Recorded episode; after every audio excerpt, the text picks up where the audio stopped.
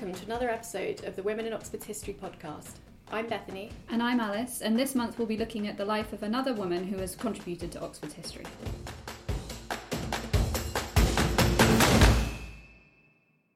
So this month we're joined by Stella Christensen, who's here to talk about the classical archaeologist Hilda Lorimer. Thank you for joining us. So could you maybe tell us a little bit about Hilda's early life? Hilda Lorimer grew up near the city of Dundee in Scotland. Her father, the Reverend Robert Lorimer, was minister of the Free Church in Mains and Strathmartine, and uh, he was also a scholar. A father who allowed his daughter to study Latin and Greek, the ancient languages, which were overwhelmingly associated with male authority at that time, gave way to a very empowering experience for, for young, intelligent girls like Hilda Lorimer because it gave them the opportunity to overstep gender boundaries. The father was usually the figure who was the most intellectual influence on his daughter's education, but in Hilda Lorimer's case, it was actually the mother who provided the most enthusiastic encouragement. Isabella Lorimer came from a family that had lived and served for five generations in India, and she spent most of her childhood in Edinburgh, but also lived in cities such as Heidelberg and Rome. She was a strong woman who um, set high standards for herself and helped people living in tenements in Dundee to get hospital treatment. Her intellectual ability and her social concerns were taken up by her children. Did Hilda have lots of siblings? Yes, Hilda Lorimer was actually the second eldest of seven siblings and the eldest daughter. Like many other families of women classical scholars, her family had a shared interest in classics. So her brother William Lorimer would later become a scholar of Greek at the University of St. Andrews, um, translating the New Testament from Latin into Scots. And her sister, Florence Lorimer, would later study at Somerville when Hilda Lorimer was already teaching there.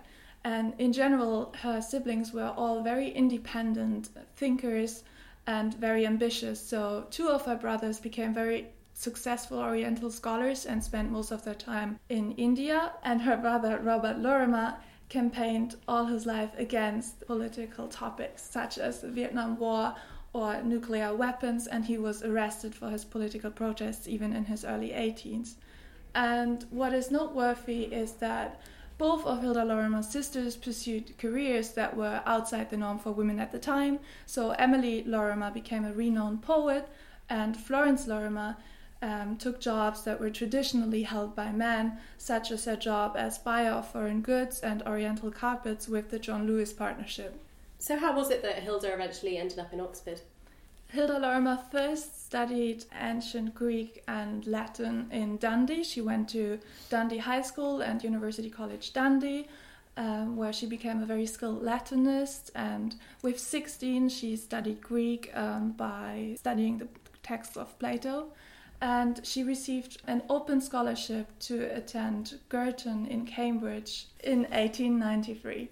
In Girton, Hilda Lorimer placed first in the old classical tripos, and she actually took the old exam, where she was tested in her language skills only. And the fact that she passed this with uh, distinction shows that her language skills were extremely exceptional for a woman st- student at the time. Of course, women at this time couldn't graduate from Cambridge, they weren't allowed. Did she ever get the degree later on? Yes, she took it in 1948 at the first chance. So, what did she do after leaving Cambridge? After leaving Cambridge, she applied for the post as classical tutor in Oxford, for which she received high recommendations by her teachers and professors from Cambridge. So, and she was quite reliant on these recommendations. That's one of the things that seems to be quite common for female scholars, especially at this time, is that their male peers completely control whether they get to have a position or not. Yes, that's very much the case. And at the Somerville Archive, you can read the letters she wrote to professors and teachers at Cambridge asking them to write a recommendation for her. And um, they were all very kind in their replies and recommendations and spoke highly of her. So, what was it like to be a woman classicist, a, a scholar in Oxford at this time? Hilda Lorimer's case is quite interesting for a women classical scholar at this time in Oxford because her work spanned two different spheres. On the one hand, she was based in Somerville, this all female community, which uh, was a secure space within male Oxford, but it was also a very isolated one, which debarred her from access to other libraries and academic exchange with the leading researchers in her field.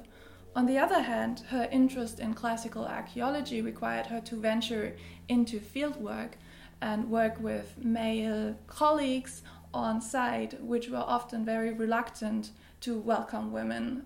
Both in archaeological fieldwork and in Oxford, however, there were different assumptions about women's capabilities that underpinned the debate and also the rejection of women in higher education such as um, women are too weak to undertake field work or women's minds are too fragile to, to, to spend hours of study. So, how did she get involved in excavation work? Girton seemed to support um, its students to undertake uh, archaeological fieldwork. Hilda Lorimer was actually the third Girtonian to go to the British School of Athens in 1901, but back then it was actually not allowed for women to undertake archaeological fieldwork, so she just visited the school. Hilda Lorimer came back to the British School of Athens in 1911 where she was one of the first women to take part in an official school excavation of the British School of Athens. The event is marked by the hostile remarks of Richard Dawkins, who was the director of the excavation. He stated that my own feeling is that women are out of place anywhere, and that is the only thing I have against Miss Lamb and Miss Tennant, both of whom I like personally, but that Miss Lorimer is out of place anywhere. And did this put her off fieldwork, or did she continue on regardless of this hostility? Hilda Lorimer did continue to do fieldwork and she returned many times, working closely with male archaeologists on site and publishing with them together. But at that moment, it is very likely that this hostile remark was in fact directed against Hilda Lorimer precisely because of her expertise on pottery. So when Hilda Lorimer took part in the excavation, she already acquired a degree of expertise on, on pottery. Was that her academic interest? Was she researching pottery? Hilda Lorimer became very interested in Homeric archaeology, so she was interested in pottery, in weapons, in, in dress in Homer, and also in architecture five years after the excavation, John Droop, who also took part in the excavation and was actually responsible for pottery at the excavation, published the book Archaeological Excavations. And this book actually contains an epilogue on women on site where he speaks about women interrupting the working culture of men and how women constitute a source of irritation and that women unless they are working along their husbands should not be allowed to take part in the excavation to not diminish the quality of work. So his statement also really shows how sexism was excluding women who did not conform to what was the social norms at the time Hilda Lorimer remained unmarried all her life. And for a scholar like Hilda Lorimer, who was unmarried, taking part in um, excavations like this was really the essential training to become a classical archaeologist, since no degrees in this field were offered at that time. There seems to be quite a common factor with women in this time that they had to choose between a family life and a, and a scholarly pursuits. And I suppose in some ways this might have been a beneficial choice for them. They might have jumped at the opportunity to not have to go into marriage and motherhood. But in another way, you, you might imagine that for some women this was an extremely difficult choice for them to have to sacrifice either the family life or the working life. And this is not something that men historically have ever had to do. They've been able to have both. Yes, yes, exactly. It very much seems like choosing not to marry was a deliberate choice women made at that time. Around the turn of the 20th century, 80% of women scholars remained unmarried. So, choosing either between scholarship or family was a common choice because marriage life impacted the work of academic work of a woman differently than that of a man. And the years after finishing a college education were the years in which women's intellect was flourishing and they could actually start their independent research. So that is why many women, I think, choose not to marry, although it must have been a difficult decision. So, how did she find academic life at Oxford? I think it was uh, fairly difficult at the beginning because she she was this exceptional student coming from Girton and all she ever wanted to do was to be a researcher. So, shortly after she arrived in Oxford, she consulted Professor Henry Pelham, who was a Roman historian, about the possibility to, re- to do research. And he basically told her that this was not necessary because all advanced teaching and research would be done by men. This incident is very representative of the overall situation um, for women classical scholars at the time. There were no official positions, they were not included in the research discussions at university, and they often received information and guidance from less experienced male scholars in their fields. Especially regarding classics, there was quite a masculine culture in Oxford, and men feared that women getting into the field of classics, especially into the field of research, would interrupt this homosocial environment in 1905, Hilda Lorimer actually asked for a lending library for the tutors because uh, her situation was so isolated that she had no opportunity to further her knowledge on the topics, and she wrote to Edward Sonnenschein, who was a professor and the secretary of the Classical Association, describing her isolated position and saying that her knowledge is actually degrading since she came to Oxford because her teaching may improve, especially its mechanical accuracy, but her knowledge within the subject and her intellect was apt to wane under these circumstances. So clearly, it was quite a hostile environment for, for women scholars at this time. Was there a way that they sort of worked together or were able to support each other? Yes, yes. Um, support among fellow classicists, uh, especially among fellow female classicists, was very important at the time.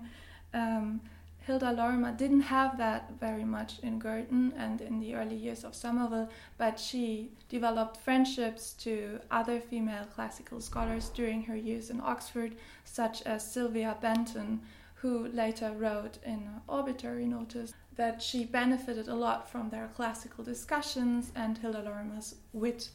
Beyond her work in academia, what other things was she involved with? Hilda Lorimer was very active in college life she you could see her running around the garden doing jiu-jitsu with the students going on cycling expeditions and Vera Brittain described Hilda Lorimer as interested in everything. With the First World War coming up, it was clear to Hilda Lorimer that she wanted to do more than just teach. She combined her scholarly duties with different types of war work. For example, when Belgian refugees were coming to Oxford, she was organizing a survival camp with the Oxford Women's Student Society for Women's Suffrage, where she was taking the lead. In April 1915, she took five months of leave of absence to work in Salonika as an orderly at the Scottish Women's Hospital. It was also because of that time and her expertise in Serbian affairs that the Foreign Office then asked her to work on a Foreign Office handbook, and she published several books about the Balkans and Yugoslavia. So, what do you think Hilda Lorimer's legacy is? I think uh, her most important legacy is her book Homer and the Monuments, which was published in 1950. And it's this monumental book and the most systematic study of Homeric archaeology since the 1880s, and the first one to treat the Iron Age as seriously as the Bronze Age. What I really like about this work is that it really confronts the stereotype that women might excel at assembling details, but they fail to grasp the bigger picture. Um, with this book, she really compiled a standard reference for all students and researchers and historians to come. So, everyone who would study Homeric archaeology, even now, has to look back at her work. What I find very impressive about the book as well is that it comprises decades of excavation work and that she put the texts of Homer topic by topic and piece by piece with her archaeological findings. I find Hilda Lorimer's life and work also really inspiring with regard to the fact that she faced so many challenges and gender barriers and that she never gave up and showed such persistence and determinations and that she relied on friends such as Gilbert Murray and mentors and um, her, her community in Somerville to tackle those challenges.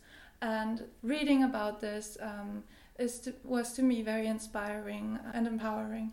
I find it interesting to situate her within the um, history of women classical scholars in general, um, because it illuminates um, how women classical scholars overall manage to overcome challenges and gender barriers. Doing that allows us to refute the stereotype that there were only exceptional women classical scholars in 19th and 20th century history, such as Jane Ellen Harrison, who is then often only considered in relation to male leading scholars. Um, so, in order not to continue this male historical tradition, um, it is interesting to, to look at scholars such as Hilda Lorimer and yeah, contextualize them within yeah. other uh, women scholars. Stella, thank you so much for joining us. Thank you very much. Thanks for having me.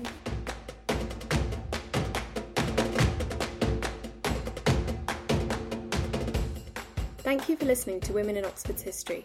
Join us again next month when we'll explore the life of another woman in Oxford's past